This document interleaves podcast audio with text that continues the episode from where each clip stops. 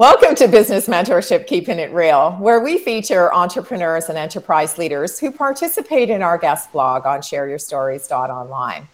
Our guest is Rhonda Page, who is a author, a speaker, a coach, and a business consultant with a focus on brand strategy. And she's going to share with us a few tips on how we can manage our digital profiles. And Rhonda joins us today from Florida. Welcome. Thank you. Listen, there was no way that I could get away with not saying that you're in Florida because it's very clear that you're in the sunny south somewhere nice and warm. So, uh, so we're I'm glad outside. that you.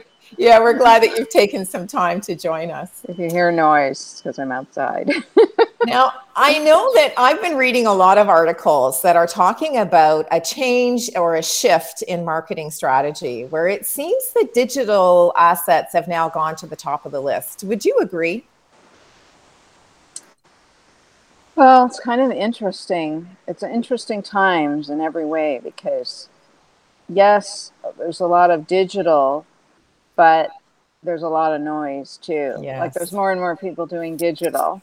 Yes. And I'm finding that, you know, you almost have to do more things. Like you have to have kind of a more rounded plan or strategy than just emailing or just posting like it kind of has to be a combination of things to get cut through the clutter. But I think some of it, you know, there's still something to be said for a good old fashioned phone call right. or or outreach to people, like connecting one on one. Well, I seem to be hearing from a lot of folks that, you know, there's so many social platforms now, and there's so much pressure to have a presence on the various different platforms. Would, would you recommend that someone has a consistent message on all of the platforms, whichever ones they may be on? Or would you recommend that they tailor them to the demographic of that platform? Because they're all very different. Well, it's really hard to manage so many platforms. Like, yeah. It's really hard to be on like Twitter and LinkedIn and Facebook and Instagram. Like it's a huge job. And yeah. you know, I, I'm what I'm seeing is people are doing the same thing on every platform just to keep posting. But really, I mean, you, you want to kind of simplify it and be where your audience is. Right. You know, right. and if you're business to business, your audience is more likely on LinkedIn than right. anything else. I think frequency is a big deal. Like the more, like if you're there regularly, right, that's a good thing. And you know, of course, authenticity and like keeping it real, like you say, is really, especially now, because there's. Like, are you finding, Rhonda, that there's folks who are really changing their brand strategy? Because, you know, I, I certainly think that a website is now more important than the business card used to be because we can't, we're not out there doing the face to face networking where we're handing out cards to people. So if we're doing these online platforms, and there's lots of sort of social networks where you can meet people, I find that even sometimes when I'm discussing or meeting someone for the first time, I can tell that they're jumping onto my website to sort of see, you know, what your profile looks like. So I'm making an assumption that, you know, the the sort of that homepage that we have in terms of our, our website is probably become more important than the business card or as important as the business card may have been in the past. Well, I think everybody goes and checks, like, wants to know the website for right. anything, any right. service, any product. What's what's their website? Right. So, yeah, the website definitely is really important. It makes a big impression and really there's not a lot that stand out out there. Yeah it's how do you, so how do you cut through the noise? I mean that's what you you mentioned that and that's a really good point because you know everybody's looking for that thing that's going to set them apart from their competition. So you know um, and it doesn't matter what industry you're in or what product or service you're offering there's no doubt that there's a lot of competition. And i think now our stage is more global than it ever has been for sure. Right? For sure. Um, really, I always say um, focus on the audience first. Right. Who are you talking to? Right. And make sure you have a message that's going to really get their attention. Right.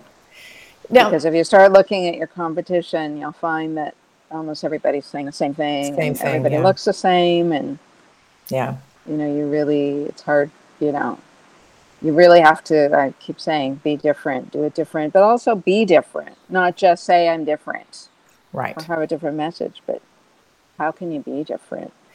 Now, one of the things that you noticed, and you shared this in the guest blog, is that you were actually in Ireland in a speaking engagement when you had your own sort of light bulb or aha moment. So, take us through sort of what happened in that scenario and how you sort of made a paradigm shift in your own business.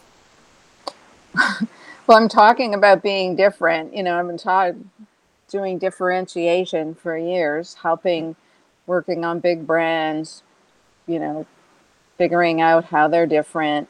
Eh, but I realized at a certain point, like some of them really weren't different, like cheese. it's like it really is all the. I mean, I'm, of course, there's different cheeses and different levels of cheese, but when you're looking at kind of packaged consumer packaged goods type stuff, right? It's all kind of it's not that different, and you know, I was it got me thinking about how you know a lot of things a lot of people are saying they're different, but they're not really different. So then right. I started, you know, I get into every, like, I get into business models and service design and all kinds of stuff like that. So I, I started thinking, you know, differentiation doesn't just have to be about like having a product that's different. It could be about how you deliver your service.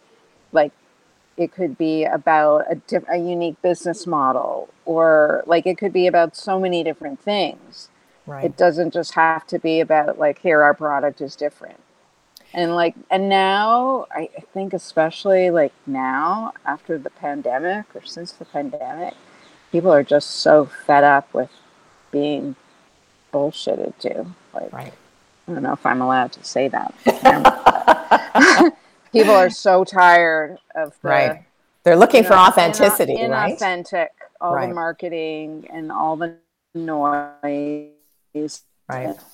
Everybody's saying the same thing, and who can you trust? Like it's become like really, especially the younger generations who are the big consumers.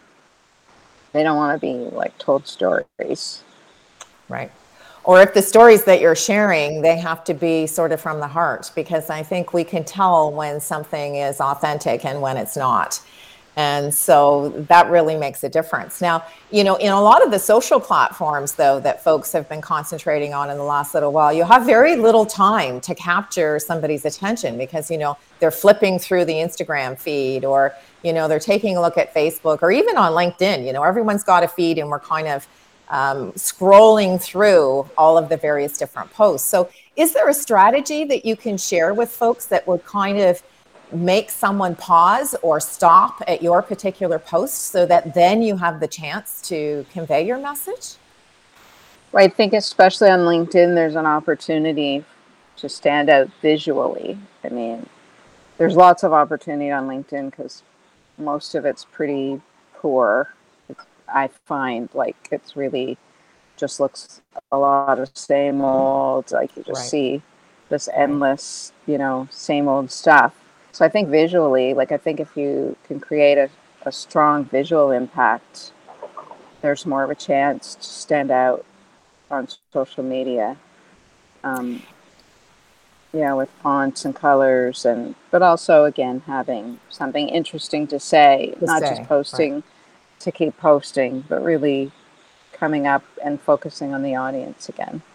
So, should we be focusing on the solution? Because we all have a solution that we're providing, right? So, whether you know there is a problem and that we're in business to provide a solution to that particular problem.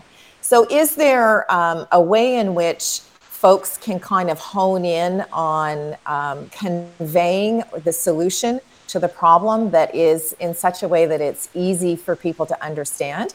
because I find that one of the things with cutting through the noise is that, and you're right, there's a sameness to the look of the posts, right? They all kind of look the same. So if if you're trying to be different, what is some of the advice that you can give to folks who maybe have a unique packaging of a particular product or they're offering a different kind of service than the rest of the folks in their um, particular area of expertise. Is there something that you, some, some sort of tip that you can give them to help them differentiate themselves? Like on social media? Yeah. I found that when I post some, like I'll, I only post, I mean, I don't, I'm probably not the perfect example, but I only post when I really feel excited about something. Ah, like. I see something and I'm like, oh my God, people need to know this. This is so interesting. And, um, and then I write something about it and I get a lot of um, feedback on that. Yeah. Like I posted something probably six months ago uh, on LinkedIn. Like I saw an article, I forget what where it was. It might have been in Fast Company or something about how the fashion industry are the biggest polluters, and that's like such a huge issue right now. And it talked all about you know how fashion has become throwaway and the quality of what used to be there. And I got so fired up about this. I was like, yes, oh my God, this is so important. And I so I posted it. I wrote a whole thing, my like why I think this is so important.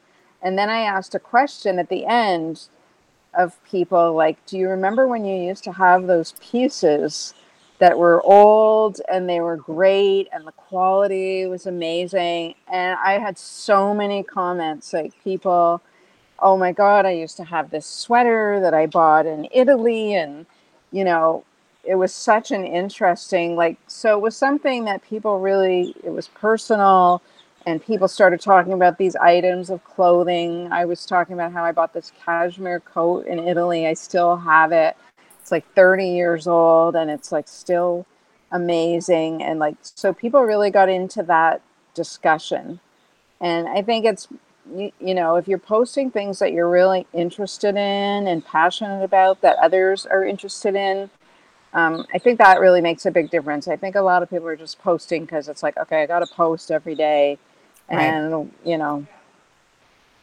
and making a plan, making a strategy, like a content strategy around that. Around yeah. that. Well, that's a really good point. And I really like the fact that you said, you know, it's the emotional response that you got from the, and the, that created the engagement with that post. So your passion for the topic came through in what you wrote, and then you were able to engage your audience because it was also something that they were interested in. So that's a really good mm-hmm. point.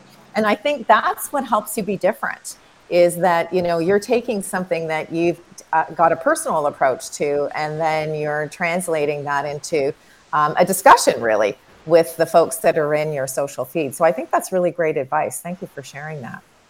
Now, one of the things that we do in the uh, guest blog is we ask folks to share words of advice.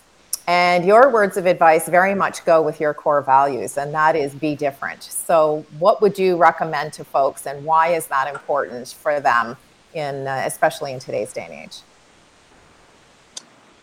Well, there's just I think there's a lot of copycat stuff going on that just because this system work, this system everybody's selling a system that works and it may not work it may work have worked for them it may not work for work you. for you yeah. But so it's like really you know people are buying all these programs and this is the one that's going to work and but maybe just take a step back and really look at what's going to work what's true for you and what's going to work for you and what you're going to be excited about doing. Because if you absolutely hate posting on social media, it's not going to help your business. Right. Like you've got to do the things that are fun for you. Right.